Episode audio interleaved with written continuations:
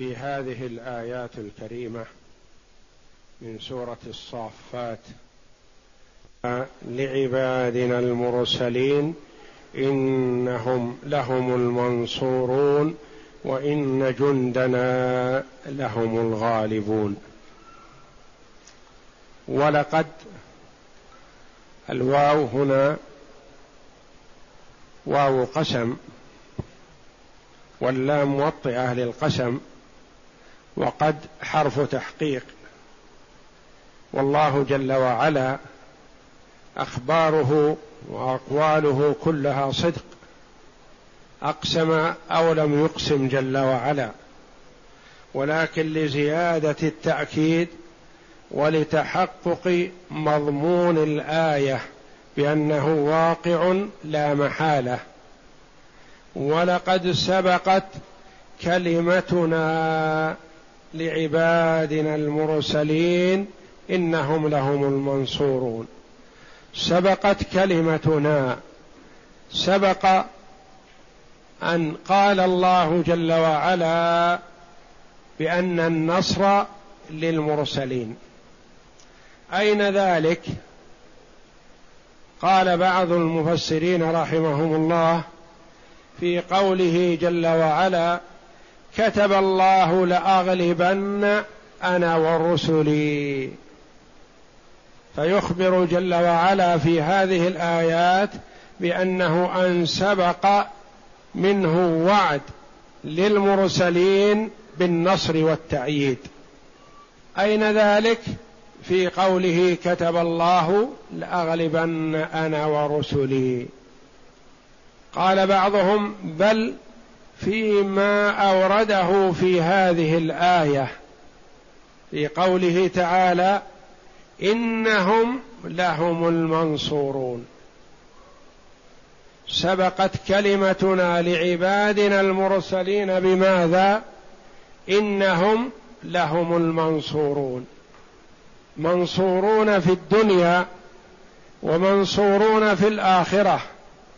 منصورون في الدنيا بالتأييد وإظهار الحجة والغلبة على الأعداء وحسن العاقبة والنصر في الآخرة بالجنة وتعذيب من خالفهم.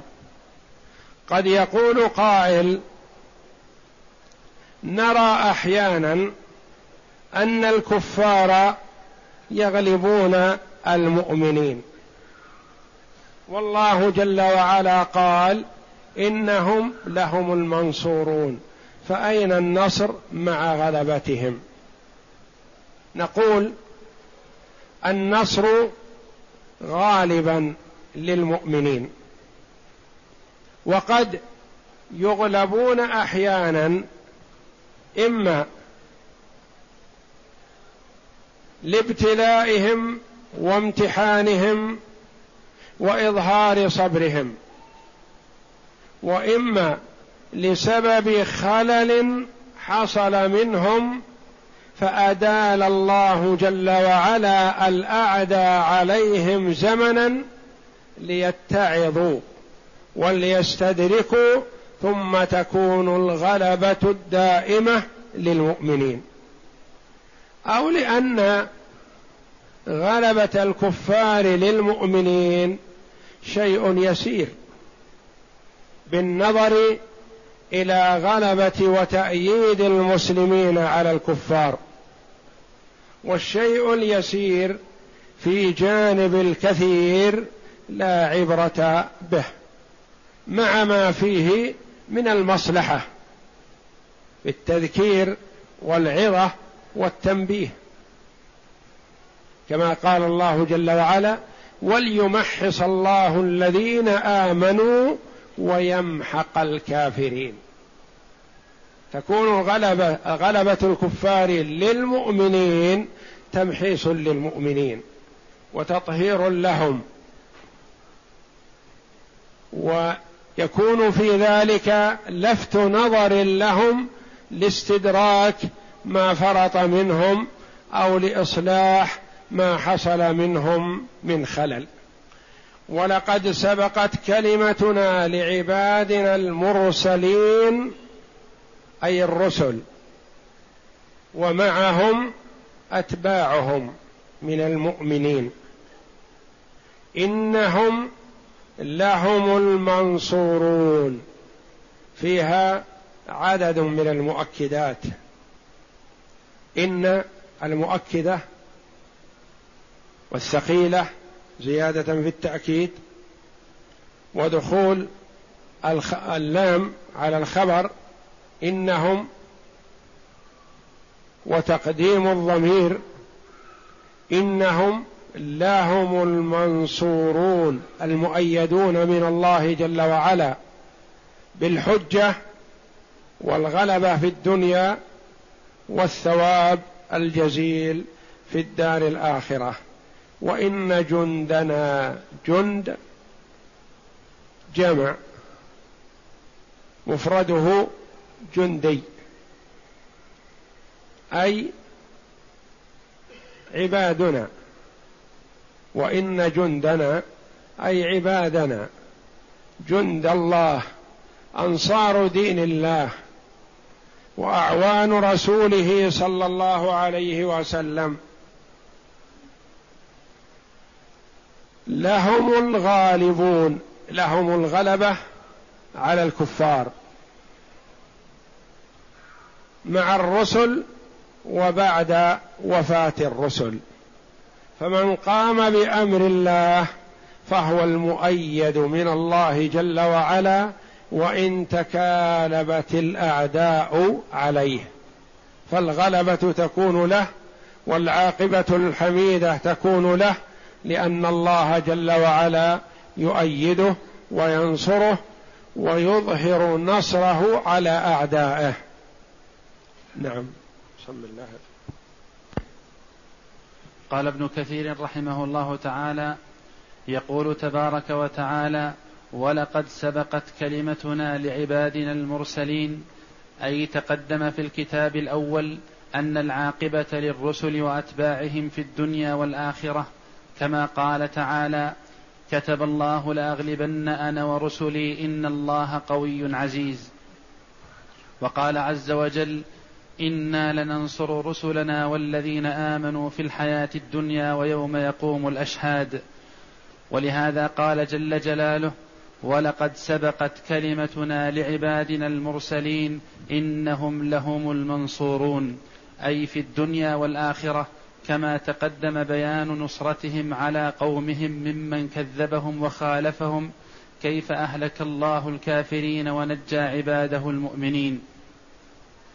وإن جندنا لهم الغالبون أي تكون لهم العاقبة. وقوله جل وعلا فتول عنهم حتى حين أي اصبر على أذاهم لك وانتظر إلى وقت مؤجل فإنا سنجعل لك العاقبة والنصرة والظفر. ولهذا قال بعضهم غيا ذلك إلى يوم بدر وما بعدها أيضا في معناها. فتول عنهم حتى حين أي أعرض عنهم إلى وقت. والله جل وعلا أنس رسوله صلى الله عليه وسلم والمؤمنين بأن هذا التولي والإعراض عن الكفار ليس مؤبدا وإنما هو إلى وقت يعلمه الله جل وعلا ولم يطلع عليه أحدا حال نزول الآية. فتول عنهم حتى حين حتى الوقت الذي حدده الله جل وعلا لعذابهم. ما هو؟ قيل موتهم. وقيل موقعة بدر وقيل فتح مكة. والآية تضمنت أمر الرسول صلى الله عليه وسلم بأن يعرض عن الكفار إلى وقت يعلمه الله جل وعلا ويأذن فيه بالقتال. لأن الله جل وعلا أعلم وأحكم. لم يأمر رسوله صلى الله عليه وسلم والمؤمنين بالقتال وهم بمكة لأنهم ضعفة وقلة ولا دولة لهم. فأمهلهم الله جل وعلا حتى صار لهم دولة وصار لهم بلد إسلامي وهو المدينة فأمر الله جل وعلا بالقتال حينئذ. فتول عنهم حتى حين حتى يأذن الله جل وعلا بقتالهم. وقد أذن وقد قال ابن حجر رحمه الله في عدد غزوات النبي صلى الله عليه وسلم كانت سبعا وعشرين غزوة أيام بقائه في المدينة صلى الله عليه وسلم بمدة عشر سنوات كان له سبع وعشرون غزوة. ثمان منها قاتل بنفسه صلى الله عليه وسلم. والبقية لم يحصل فيها منه صلى الله عليه وسلم مباشرة القتال. التي قاتل فيها صلى الله عليه وسلم بدر وأحد وبني المصطلق والخندق وقريضة وخيبر وحنين والطائف. ثمان غزوات قاتل فيها النبي صلى الله عليه وسلم بنفسه. وتسعة عشر لم يحصل فيها منه صلى الله عليه وسلم قتال. وقوله جلت عظمته وأبصرهم فسوف يبصرون أي انظرهم وارتقب ماذا يحل بهم من العذاب والنكال بمخالفتك وتكذيبك. ولهذا قال تعالى على وجه التهديد والوعيد فسوف يبصرون. وأبصرهم أمهلهم وانظر. سيقع العذاب قريبا. لما قال جل وعلا فتول عنهم حتى حين أي إلى وقت ما. قال الكفار متى هذا العذاب؟ مستبعدين له مكذبين للرسول صلى الله عليه وسلم. قال الله جل وعلا وأبصرهم أي انظر إليهم قريبا يحصل العذاب. فسوف يبصرون. سوف تأتي للشيء البعيد كما تأتي للوعيد. وهنا مصروفة عن البعيد بقوله جل وعلا فأبصرهم أي انظر إليهم فسوف يرون العذاب. كأنه يقول انظر بعينك إليهم قريبا سيحصل العذاب. فسوف تحصل للبعيد للتبعيد والتسويف كما أنها تحصل للوعيد. تقول مثلا سوف أؤدبك وأنت متهيئ. لتأديب الولد أو الخادم أو غيرهما. وتقول سوف أنظر في طلبك. يعني متى ما تيسر ذلك؟ للتبعيد. فتأتي للوعيد وتأتي للتسويف الذي هو الشيء البعيد. ولكن هنا صرفها عن الشيء البعيد قوله جل وعلا وأبصرهم. أي انظر إليهم ترقب العذاب سينزل بهم قريبا. وأبصرهم أي انظرهم ببصرك فإن العذاب محدق بهم فإن العذاب قريب منهم. فسوف يبصرون أي سوف يرونه سوف يرونه قريبا. وفعلا حصل ما حصل عليهم في غزوة بدر الكبرى في السنة الثانية من الهجرة من هجرة الرسول صلى الله عليه وسلم إلى المدينة. نعم. ثم قال عز وجل أفبعذابنا يستعجلون؟ أي هم إنما يستعجلون العذاب لتكذيبهم وكفرهم بك فإن الله تعالى يغضب عليهم بذلك ويعجل لهم العقوبة ومع هذا أيضا كانوا من كفرهم وعنادهم يستعجلون العذاب والعقوبة. يقول الله جل وعلا أفبعذابنا يستعجلون؟ لما قالوا ائتنا بالعذاب الذي تعدنا. أين العذاب؟ وكثير من الكفار قالوا لرسلهم استبعادا وتكذيبا. قال الله جل وعلا أفبعذابنا يستعجلون؟ يطلبون العذاب يظنون أنه غير واقع بل هو واقع لا محالة سيقع بهم. والله جل وعلا يمهل ولا يهمل لأن الخلق في قبضته. المخلوق إذا توعد بشيء حاول التنجيز والإسراع. لما؟ لأنه يخاف الإفلات. يقول العدو بين يدي الآن بعد فترة ما أدري أين يكون لأنه يفلت من يده. وأما الله جل وعلا فالخلق كلهم في قبضته. لا أحد يستطيع أن يفلت من يد الله جل وعلا ولا يموت قبل عذاب الله جل وعلا إذا كان الله جل وعلا قد قدر عليه العذاب. وسيحصل عليه ما أراده الله جل وعلا لا محالة قريبا كان أو بعيد في البر أو البحر. في البر أو في الجو لأنه في قبضة الله. المخلوق يخاف أن يفلت من يده يستعجل. وطبيعة المخلوق يخاف الفوات من الخير أو الشر فهو يستعجل بهذا وهذا.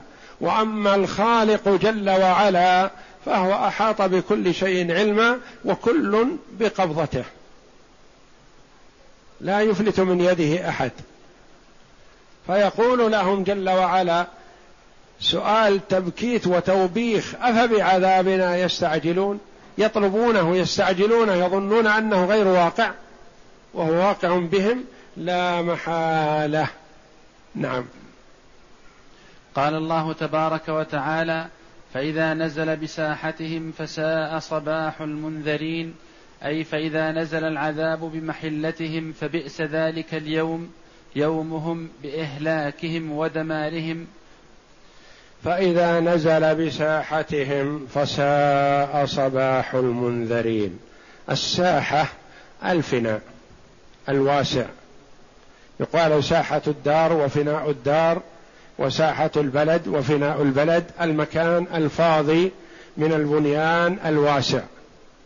فإذا نزل بساحتهم يعني نزل بهم كما قال الفراء نزل بهم أو نزل بساحتهم سواء. يعني أحل بهم وقع عليهم العذاب.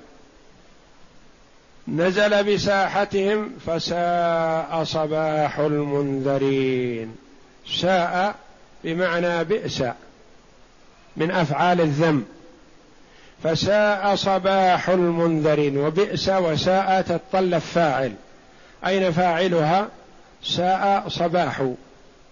المنذرين. وأين المخصوص بالذم؟ تقول مثلا نعم الرجل زيد المخصوص بالمدح. وساء صباح المنذرين. أين المخصوص بالذم؟ المخصوص بالذم صباحهم المحذوف. فساء صباح المنذرين صباحهم. وخص الصباح دون بقية أجزاء اليوم والليلة لأن العذاب غالبا ما يصبح القوم. ولكونه كثيرا ما يصبحهم قيل صباح هؤلاء القوم سيء ولو أن العذاب ما نزل بهم إلا مساء أو ليلا. لكثرة ما يكون العذاب في الصباح. في أول النهار. فساء صباح المنذرين يعني بئس الصباح صباحهم إذا نزل بهم العذاب. لا ينفعهم توبة ولا ندم ولا رجوع إلى الله جل وعلا. وقد أخرج البخاري ومسلم وغيرهما عن أنس بن مالك رضي الله عنه قال صبح رسول الله صلى الله عليه وسلم خيبر وقد خرجوا بالمساحي فلما نظروا إليه قالوا محمد والخميس. فقال الله أكبر أي النبي صلى الله عليه وسلم كبر عليهم الله أكبر خربت خيبر. إنا إذا نزلنا بساحة قوم فساء صباح المنذرين. إذا نزلنا بساحة قوم لأن الله جل وعلا جعل لهم الغلبة والنصر والتأييد. فيقول من نزلنا بساحته فبئس العذاب عذابه. لن يفلت ولن يسلم من عذاب الله جل وعلا. وقال السدي فإذا نزل بساحتهم يعني بدارهم فساء صباح المنذرين أي فبئس ما يصبحون أي بئس الصباح صباحهم ولهذا ثبت في الصحيحين من حديث إسماعيل بن علية عن عبد العزيز بن صهيب عن أنس رضي الله عنه قال صبح رسول الله صلى الله عليه وسلم خيبر فلما خرجوا بفؤوسهم ومساحيهم ورأوا الجيش رجعوا وهم يقولون محمد والله محمد والخميس فقال النبي صلى الله عليه وسلم الله أكبر خربت خيبر إنا إذا نزلنا بساحة قوم فساء صباح المنذرين ورواه البخاري من حديث مالك عن حميد عن أنس رضي الله عنه. وما المراد بقوله تعالى فإذا نزل بساحتهم فساء صباح المنذرين قيل المراد يوم فتح مكة لأن النبي صلى الله عليه وسلم صبحهم فما استطاعوا أن يفلتوا. ومن رحمته ورأفته بهم صلى الله عليه وسلم قال من دخل داره فهو آمن ومن دخل المسجد الحرام فهو آمن ومن دخل دار أبي سفيان فهو آمن. فأمنهم صلى الله عليه وسلم وإلا فقد استحقوا القتل لأنهم عاندوا الله ورسوله والمؤمنين وآذوا المؤمنين أشد الأذى ومع ذلك قال لهم عليه الصلاة والسلام وهو قابض بعروة باب الكعبة ما تظنون أني فاعل بكم؟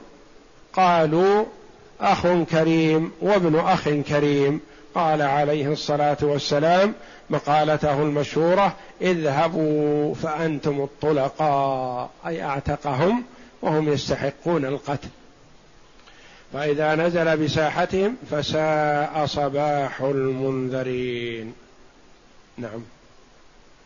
وقال الإمام أحمد حدثنا روح حدثنا سعيد بن أبي عروبة عن قتادة عن أنس بن مالك عن أبي طلحة رضي الله عنه قال لما صبح رسول الله صلى الله عليه وسلم خيبر وقد أخذوا مساحيهم وغدوا إلى حروثهم وأراضيهم فلما رأوا النبي صلى الله عليه وسلم نكصوا مدبرين فقال نبي الله صلى الله عليه وسلم إنا إذا نزلنا بساحة قوم فساء صباح المنذرين. لم يخرجوه من هذا الوجه وهو صحيح على شرط الشيخين. وقوله تعالى وتول عنهم حتى حين وأبصر فسوف يبصرون قيل هذه الآية تأكيد لما سبق في قوله جل وعلا فتول عنهم حتى حين وأبصرهم تلك فيها المفعول الذي هو الضمير وأبصرهم فسوف يبصرون. وهنا قال تعالى وتول عنهم حتى حين وأبصر فسوف يبصرون. تأكيد لما سبق. وقال بعض المفسرين ليست من باب التأكيد بل هي خبر جديد. الأول لحالهم في الدنيا. فتول عنهم حتى حين حتى موعد عذابهم في الدنيا. وأبصر وأبصرهم فسوف يبصرون ما يحصل لهم من العذاب في الدنيا. وهذه الآية وتول عنهم حتى حين وأبصر فسوف يبصرون وذلك في الدار الآخرة. فالعذاب واقع بهم لا محالة في الدنيا بالآيتين السابقتين كما أنه واقع بهم في الدار الآخرة بالآيتين اللاحقتين. نعم. وتول عنهم حتى حين وأبصر فسوف يبصرون تأكيد لما تقدم من الأمر بذلك والله سبحانه وتعالى أعلم. نعم. سبحان, سبحان ربك رب العزة عما يصفون وسلام على المرسلين. والحمد لله رب العالمين. هذه خاتمة عظيمة. لأن هذه الآية السورة اشتملت على ما نسبه الكفار لله جل وعلا من الولد وخاصة البنات. فنزه الله جل وعلا نفسه لينزهه عباده. فقال سبحان ربك. سبحان ربك رب العزة العظمة والغلبة والقهر. عما يصفون عما وصفه به المشركون من الولد تعالى الله. وسلام على المرسلين لصبرهم وتحملهم فالله كافأهم بالسلام عليهم. والسلامة من الآفات في الدنيا والآخرة. والحمد لله رب العالمين على إظهار الغلبة وعلى كبت الأعداء ودحرهم وعذابهم.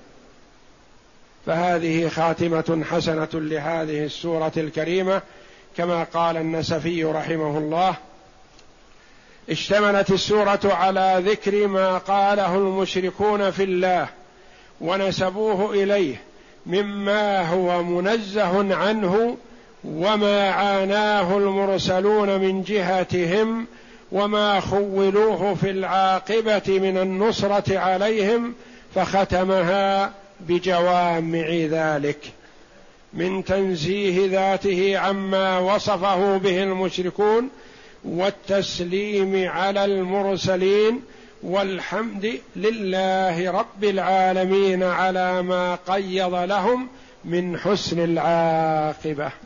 نعم.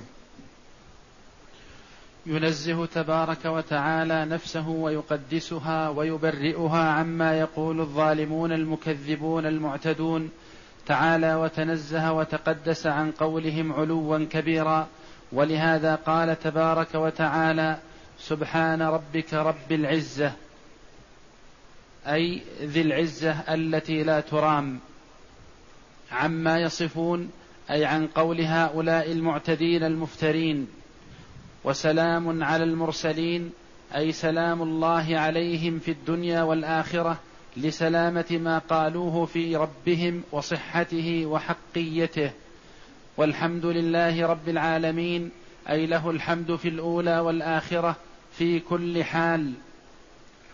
ولما كان التسبيح يتضمن التنزيه والتبرئة من النقص بدلالة المطابقة ويستلزم إثبات الكمال كما أن الحمد يدل كما أن الحمد يدل على إثبات صفات الكمال مطابقة ويستلزم التنزيه من النقص قرن بينهما في هذا الموضع. يعني جمع الله جل وعلا بين التسبيح والتحميد. لأن التسبيح تنزيه والتحميد ثناء على الله جل وعلا فجمع بين التنزيه عما يصفه به الظالمون والحمد الثناء على الله جل وعلا بما هو متصف به من صفات الكمال فهو جل وعلا مبرأ سبحان ربك رب العزة عما يصفون وسلام على المرسلين والحمد لله رب العالمين. هذه الآيات الثلاث.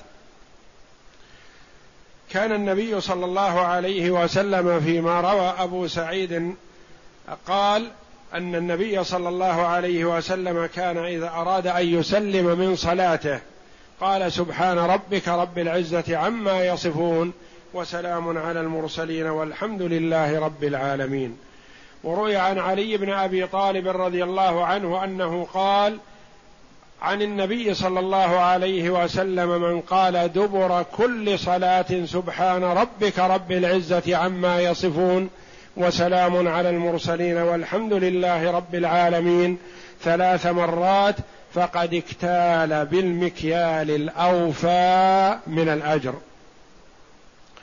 وعن علي رضي الله عنه قال من أحب أن يكتال بالمكيال الأوفى من الأجر يوم القيامة فليكن آخر كلامه إذا قام من مجلسه سبحان ربك رب العزة عما يصفون وسلام على المرسلين والحمد لله رب العالمين.